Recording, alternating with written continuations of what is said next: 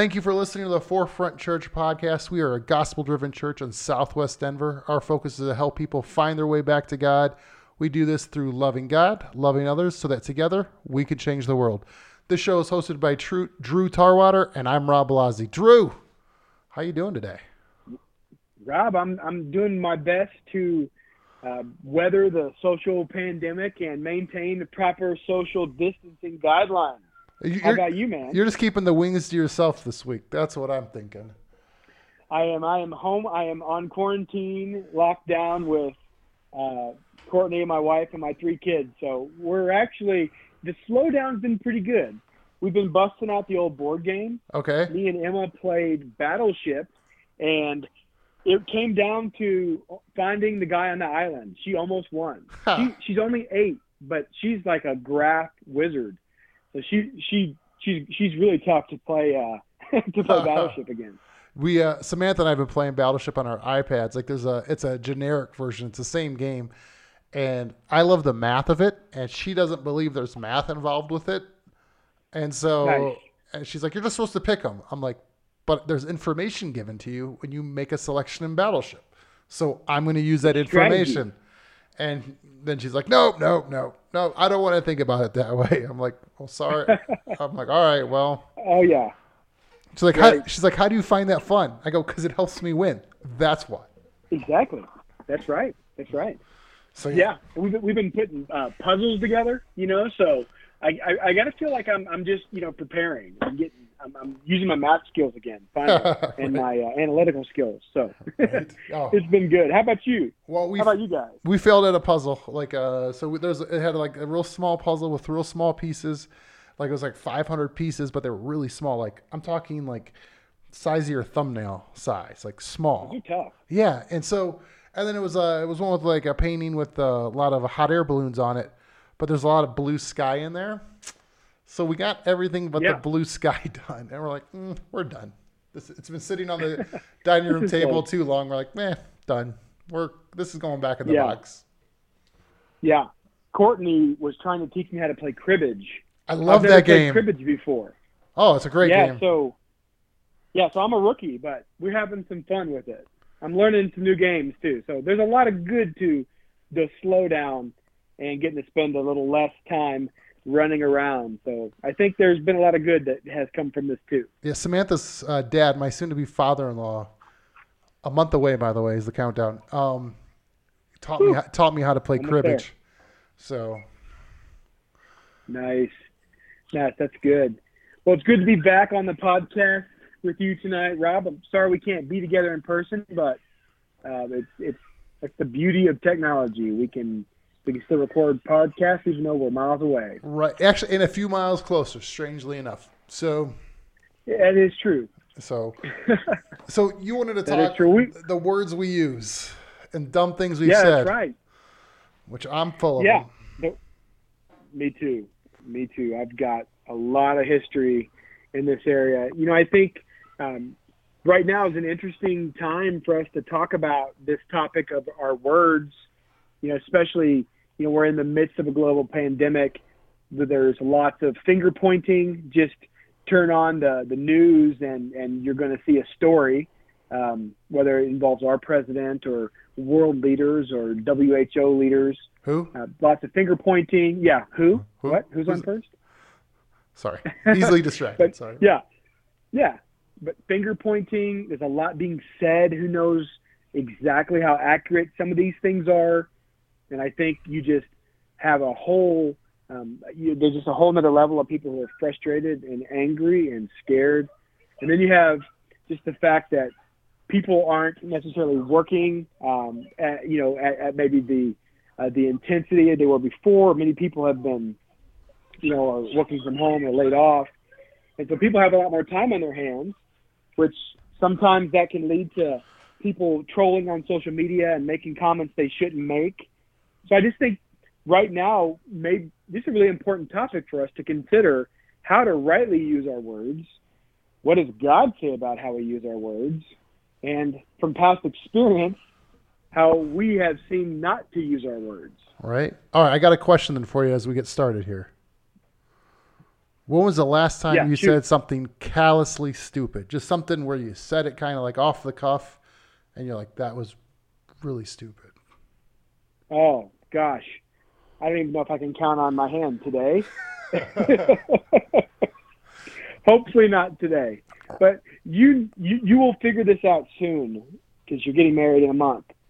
There's those times when you make comments as simple as you're doing the dishes, which your wife does more than you do, but then you decide, I'm going to tell her the right way to do the dishes.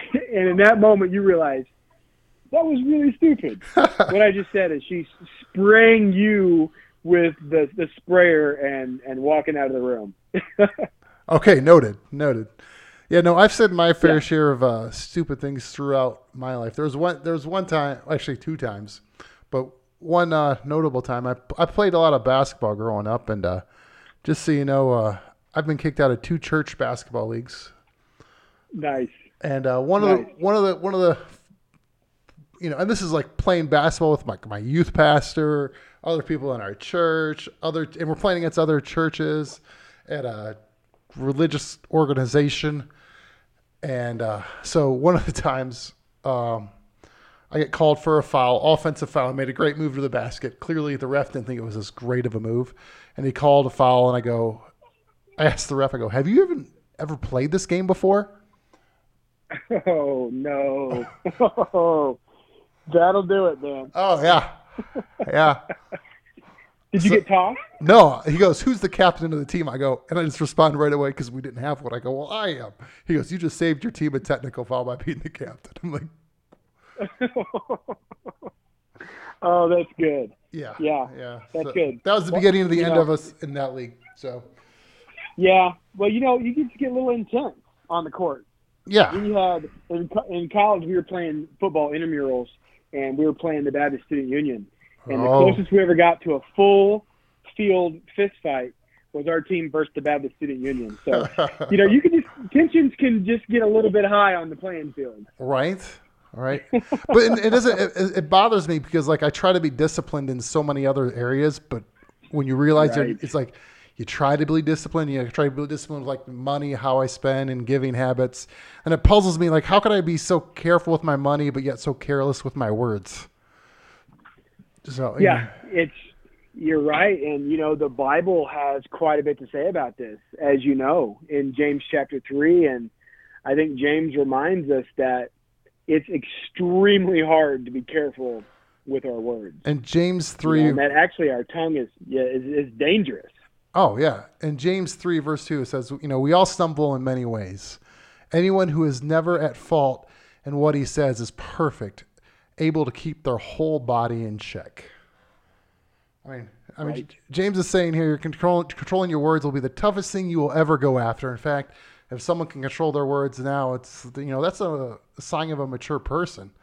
And, you know, if they can control their speech, that's, you know, now they're talking maturity. They should be able to control every other part of their life, their money matters, sexual temptation, and their body. And the imagery then they use in verse 7 is all kinds of animals, birds, reptiles, sea creatures, you know, are being tamed, have been tamed by mankind, but no human being can tame the tongue. It is restless evil, full of deadly poison.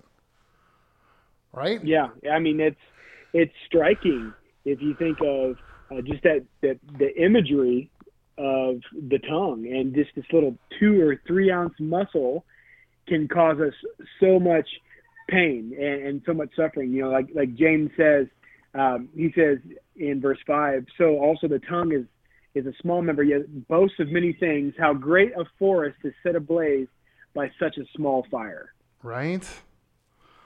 You know, it's like, it's incredible to think. Yeah, you know, you got something so small.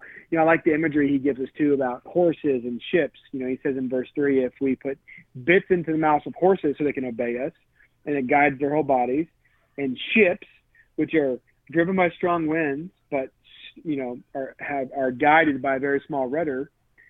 You know, such a small thing can direct the larger object. And our tongues may be small, but they direct our bodies in so many ways, because we put ourselves in negative situations because of the words we say. And here's the thing to think about here too, is like how many times right now we're thinking, of all the time someone has said something hurtful to us, right? When you start thinking of like hurtful words, but like at this time, it's not about what those people have said. Think about you, like this is what, how can you control what you're saying to other people that are around you? Words can be used to build people up or to tear people down. And how are you using your words? Some of you will easily recall the bitter, destructive complaints of a loved one, like, when you're telling Courtney how to do the dishes, or the parent who never seemed to have a kind word to say, or the bully in on the third grade playground who gave you a nickname that took years to shake. It's so easy to, as you read and go through here, to be, amped with anger about the pain someone else has caused you. But, right now is the time to think, to try to, be disciplined in your heart to start thinking like, how you think about other people and how they need this so badly, but how much in your life, the words we use, how can we be better? Yeah, exactly. And I think that's a challenge for us to consider, okay, what does God have to say about how to use our words, and how can we effectively guard ourselves from allowing our tongue to start a fire?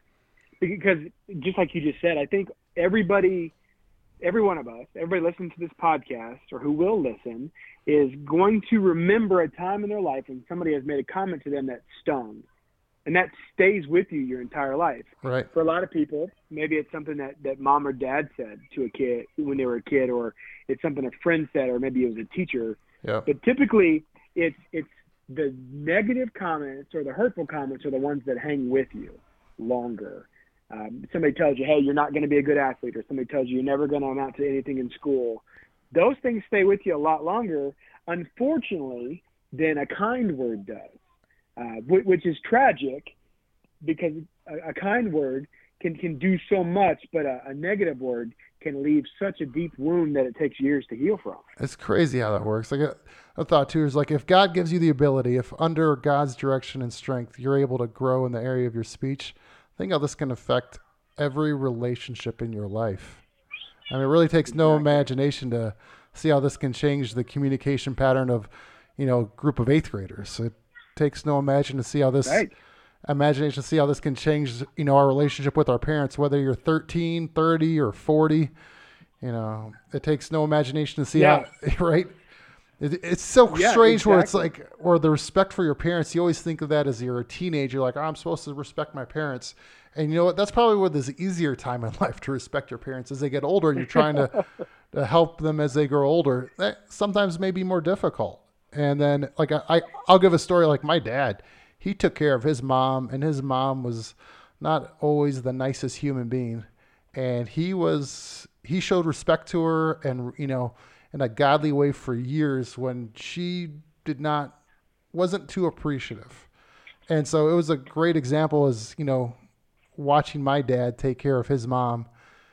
And it's he did it with, in God's love, because there's no way he did it on his own. Like it was such a, such an undertaking. And so it's like, sometimes I think it's more difficult to honor your parents as, while you're aging and they're aging, than when you're in teenage years. You forget about the stuff in your teenage years. At least I did. So, right. I mean, right. Yeah. Yeah. And, I think there's those certain things in life where, we say, well, by my willpower, I'm going to get better at this, right? I'm going to become stronger at that. But unfortunately, the words we say, they come straight out of our hearts. And as much as we want to do a better job of communicating and speaking words of life, and when we get angry or we get frustrated or we get scared, like this global pandemic we're in now, it's so easy for that filter to come off and the frustration to come out.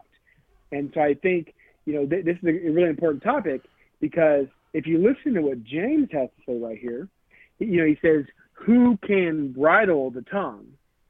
Well, what do you think he's really saying right there? He's saying nobody can. Right.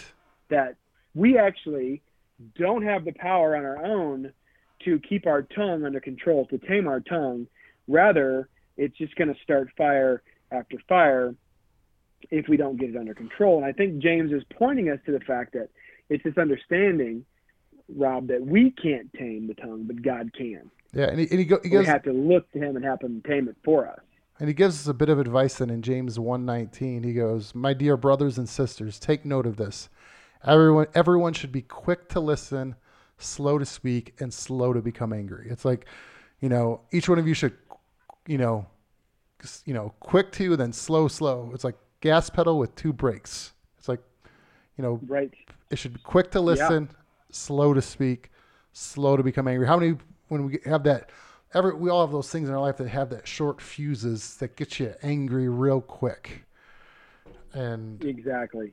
I don't know about you, right. But like this could, I mean, I use this every day in life. And if this was just the only area of maturity in my life over the next year, that would be huge. Right. I think so, man.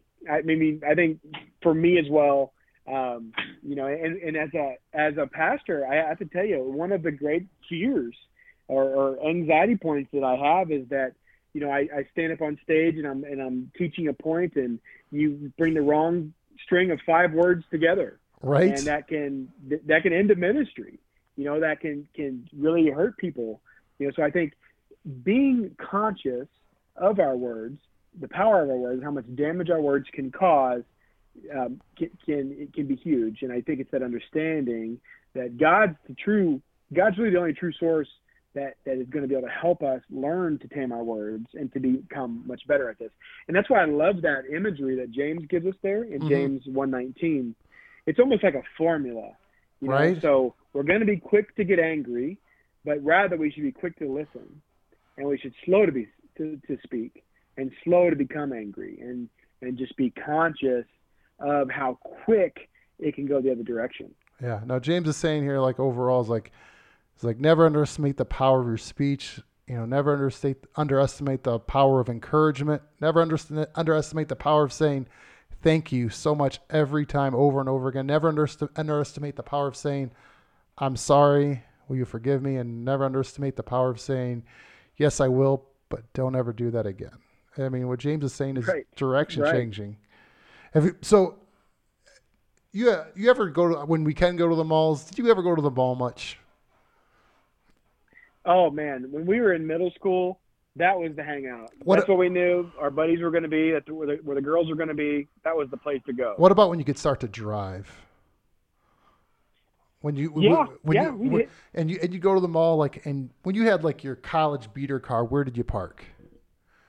Oh man, you park up close. Yeah, you park as far away as you could because you did not want anyone to hit your car, man. Right. I still do that, by the way. If I pull up to, you know, King Soopers or Costco, I mean, I'm parking on the farthest parking spot in the corner, backed in, where nobody can get near. Right. But like I kind of like the illustration here is kind of with the like when you park your car and you park in a busy parking lot, whether it's the mall, Costco, Target. It's like working in a church or working in ministry or even work in general or life in general is like when you kind of get close to people, there's a chance they can ding you. And it's not like they intended to do it. It's not they, you know, but it's like you can either park your car where no one can ever ding you. You always be safe, but you'll never really be around people. Yeah, it's exactly right. And the reality is exactly like you just said, you know, with the fact that we are prone to use words we shouldn't, and our emotion will lead us to quickly make comments that we either don't think about or that reveal our hearts that are going to hurt people. We have to become really good at being conscious of what we say, but we also have to become really good at saying I'm sorry. Absolutely, because we're all going to step on our feet and say things we shouldn't say. Absolutely. And what's interesting too, with this audience James is writing to, this audience was also familiar with the Proverbs. And in Proverbs 12:18, it says, "The words of the reckless pierce like swords, but the tongue of the wise brings healing." You know, that's right. It's like, just like, you know, the words are weapons, powerful, but they also can heal. It's a tool. It doesn't, you know, talk about nasty words. It, you know, just the wicked, reckless, you know, a story about a gift. Exactly. So, yeah. Yeah, I love Proverbs 15:1. It says, "A gentle answer turns away wrath, but a harsh word stirs up anger." And you think about just this environment we live in now, the social media culture, how quick people are to be rude and harsh on comments that can stir up anger, can start arguments, and point fingers. But I love that picture that a gentle answer turns away wrath. That you say something hurtful to me, if I give you a gentle answer, it's going to turn wrath away. Yeah. And that's what we all need to become much better at. Right. How many relationships have been damaged, not by the first comment, but by the second comment? You know, exactly. It's like, in my humble opinion, most relationships unravel because of the second comment, you know, not because of the first comment. We feel justified in saying, because I didn't fire the first shot, but I'm just firing back. I have the right to fire back. You know, like you said, gentle answer turns away wrath. But when, you know, you feel like someone is on a war path and you're under attack, and it's the first place your heart goes, it goes back to attack. And, you know, and Jesus was constantly talking about this when he's like, love your enemies. When he said, bless those who curse you, what's he talking about in the response is that a gentle answer turns away wrath. You know, small bits control big horses, small rudders control big ships. You know, the words have power to set direction in family, relationships, and in churches. Rob, I guess the question we really need to try to answer is, what do we do about it? We know that words are dangerous and that we need to be really conscious of our words and careful. But as James also says, we really don't have the ability ourselves to control them. So what do we do about it? How do we get better? And I think God's word gives us a lot of really good direction in this and how we can take steps forward to get better and to be more careful. And I think especially in this environment we're in right now, this is really important for us to talk about. Absolutely. So, you know, I'd say a couple points of application for us, Rob, just ways that I think we can improve in this. And the first one is, we've kind of been talking about this already, but just to kind of bring it home, is just recognizing the power of our words. Oh, absolutely. And I think that's really where we have to start at. So there's a quick story here, Drew. So I heard about the story happened well before I moved out to Colorado, but there was a forest ranger that, for whatever reason, decided to, you know, take some letters and burn them. And when there was a fire ban too, and just burned them in the woods, and it started a huge forest where it was like a 120,000 or so acre forest, you know, that the forest ranger accidentally lit on fire by burning these letters from her estranged husband, you know, so she would feel better. And, you know, she didn't get charged with burning just the letters. She got charged with burning down the forest. And, you know, oh man. And so it's with like how similar is that to like where we kind of think like, well, I didn't mean that when I said that. I didn't mean to burn down the whole forest. I just meant to hurt you. Or I just meant to hurt this. It's like, but are we responsible then really for, you know, our actions and what the real repercussions of them may be? I think you're right, man. You know, we can make a comment that's hurtful to somebody. We can make a comment about somebody else. And all of a sudden we've spread gossip. We've spread hurt. Or you make a comment that's untrue. And now you've slandered somebody. Man, it's amazing how, just again, that imagery of the forest fire, how something we can say that's so small can lead to so much damage. And, you know, it's like, remember Rob, the old song, sticks and stones can hurt, break my bones, but words can never hurt me. Right. I think we all would agree it's the opposite. Sticks and stones will hurt my bones. Right. Yeah. Yeah. I mean, I can recover from a broken arm, but man, some words that have been said to me or about me penetrate the heart and will carry along with me the rest of my life. And so I think just the understanding that we have to be careful and recognize the power of our words, which goes along with really the same idea that we need to be aware of our words. So we recognize that words have power, but we need to be aware of the words we say. You know, so often we just kind of speak without thinking, and it puts us in a situation where we're backpedaling or we're trying to dig our way out of a hole. I've been in that place way too often. Right. And so being aware of our words is so important. Oh, absolutely. And like in Galatians 5:22 and 23 talks about, you know, be the fruit of the Spirit in love, joy, peace, forbearance, kindness, goodness, faithfulness, gentleness, self-control. Against such things there is no law. Like, how many of those relate to our speech patterns? Exactly. Every single one of them. Every single one of them. So, yeah. So it almost feels like what Paul's telling us about the fruits of the Spirit, one of the ways you'll be demonstrating the fruit of the Spirit is through the words you say. Absolutely. And you're identifying where your heart is. You know, Jesus talks about this in the Sermon on the Mount. He talks about anger, right? Mm-hmm. And he says, you know, you've heard it said of those of old, you shall not murder, Matthew 5:21, and whoever murders will be liable to judgment. But I say, Jesus says, that everyone who is angry with his brother will be liable to judgment. Whoever insults his brother will be liable to the council. And whoever says, you fool, will be liable to the hell of fire. You know, and it's just pretty strong language that shows you the heart of the attitude that Jesus is pointing to us, that the words we say that come from an angry heart, I mean, that's as bad as murder in the eyes of God. And those are really strong words. Oh, absolutely. You know, so Jesus says, hey, so if you're offering your gift at the altar and you remember that your brother has something against you, leave your gift there and first be reconciled to your brother. And it's this beautiful picture that it's all about relationships, right? And mm-hmm. So, man, if we've said something hurtful to somebody or somebody said something hurtful to us, then we need to be reconciled. And so I think one of the main, that main applications points for us is, man, we need to ask for forgiveness when our words hurt others. You know, we've got to recognize the power of our words and be aware of our words. But as we're aware of our words, you know, we need to be thoughtful and to go and ask for forgiveness because we know when our words have hurt others. Absolutely. And like in Proverbs 16:24, the gracious words are a honeycomb, sweet to the soul and healing to the bones. I love that one. Yeah, it's so good.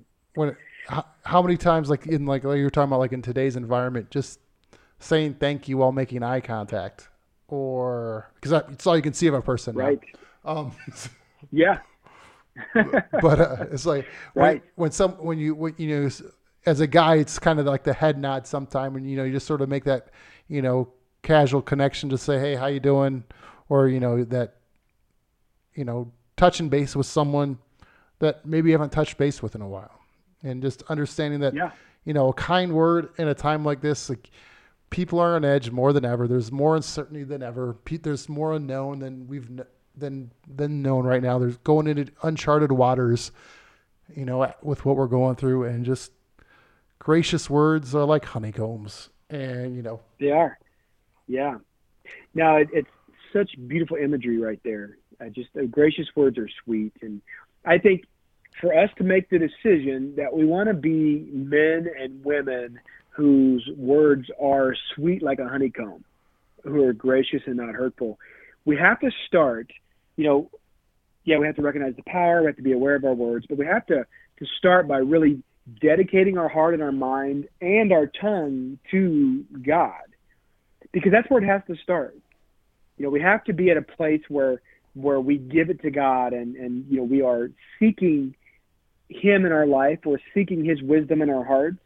And then we're asking him, we're literally prayerfully asking God to protect our minds, to protect our words, right? To protect the things that we allow into our hearts so that we're not speaking words of destruction, but yet we're choosing to use words that are sweet, that are full of life, that are going to encourage and are going to help people. So I think it starts with realizing that we don't have the power ourselves to have the will in our own hearts to control our words. We have to look to the Holy Spirit and God to be the one that helps us control our words. Absolutely. I couldn't agree more with you, Drew. So Rob, kind of as you wrap up this topic about how we can guard our words and ask God to tame our tongue, I think the final kind of point of application for us is to practice speaking words that encourage and build up others. Paul says in Ephesians 4:29, he says, do not let any unwholesome talk come out of your mouth, but only what is helpful for building others up according to their needs, that it may benefit those who listen. So I think let's pray to God and ask him to help us be encouragers who give words of life, who give words of support and confidence and hope. And I think if God will, if we pray to God and ask him to guard our hearts and to guard our words, man, Rob, can you imagine how he can use us to cultivate and develop and build up the people around us to see who they are in God, to see how loved they are, and to build relationships that are built on truth and hope. I just think God can use our words to be so much better than complaining and pointing fingers. I think God can use our words to do amazing things. It's a Jesus community that would look different from other communities, and I think would attract people going, there's something different about this group than other groups and communities I've been a part of. Right. Yeah, I love it. And it all starts with our words, something so simple. Well, Rob, as always, my friend, it's fun doing these podcasts with you and just chatting. But to all of our listeners out there, if you find yourself in Southwest Denver, we'd love to see you at Forefront Church. For more info, check us out at forefrontchurch.tv. And during this global pandemic, tune in for our 10 a.m. live stream on Sundays, Forefront Church Live on Facebook. Thanks for joining us here at the Forefront Church podcast, where we always ask, Jesus, be big in our lives, in our church, and in our world. God bless.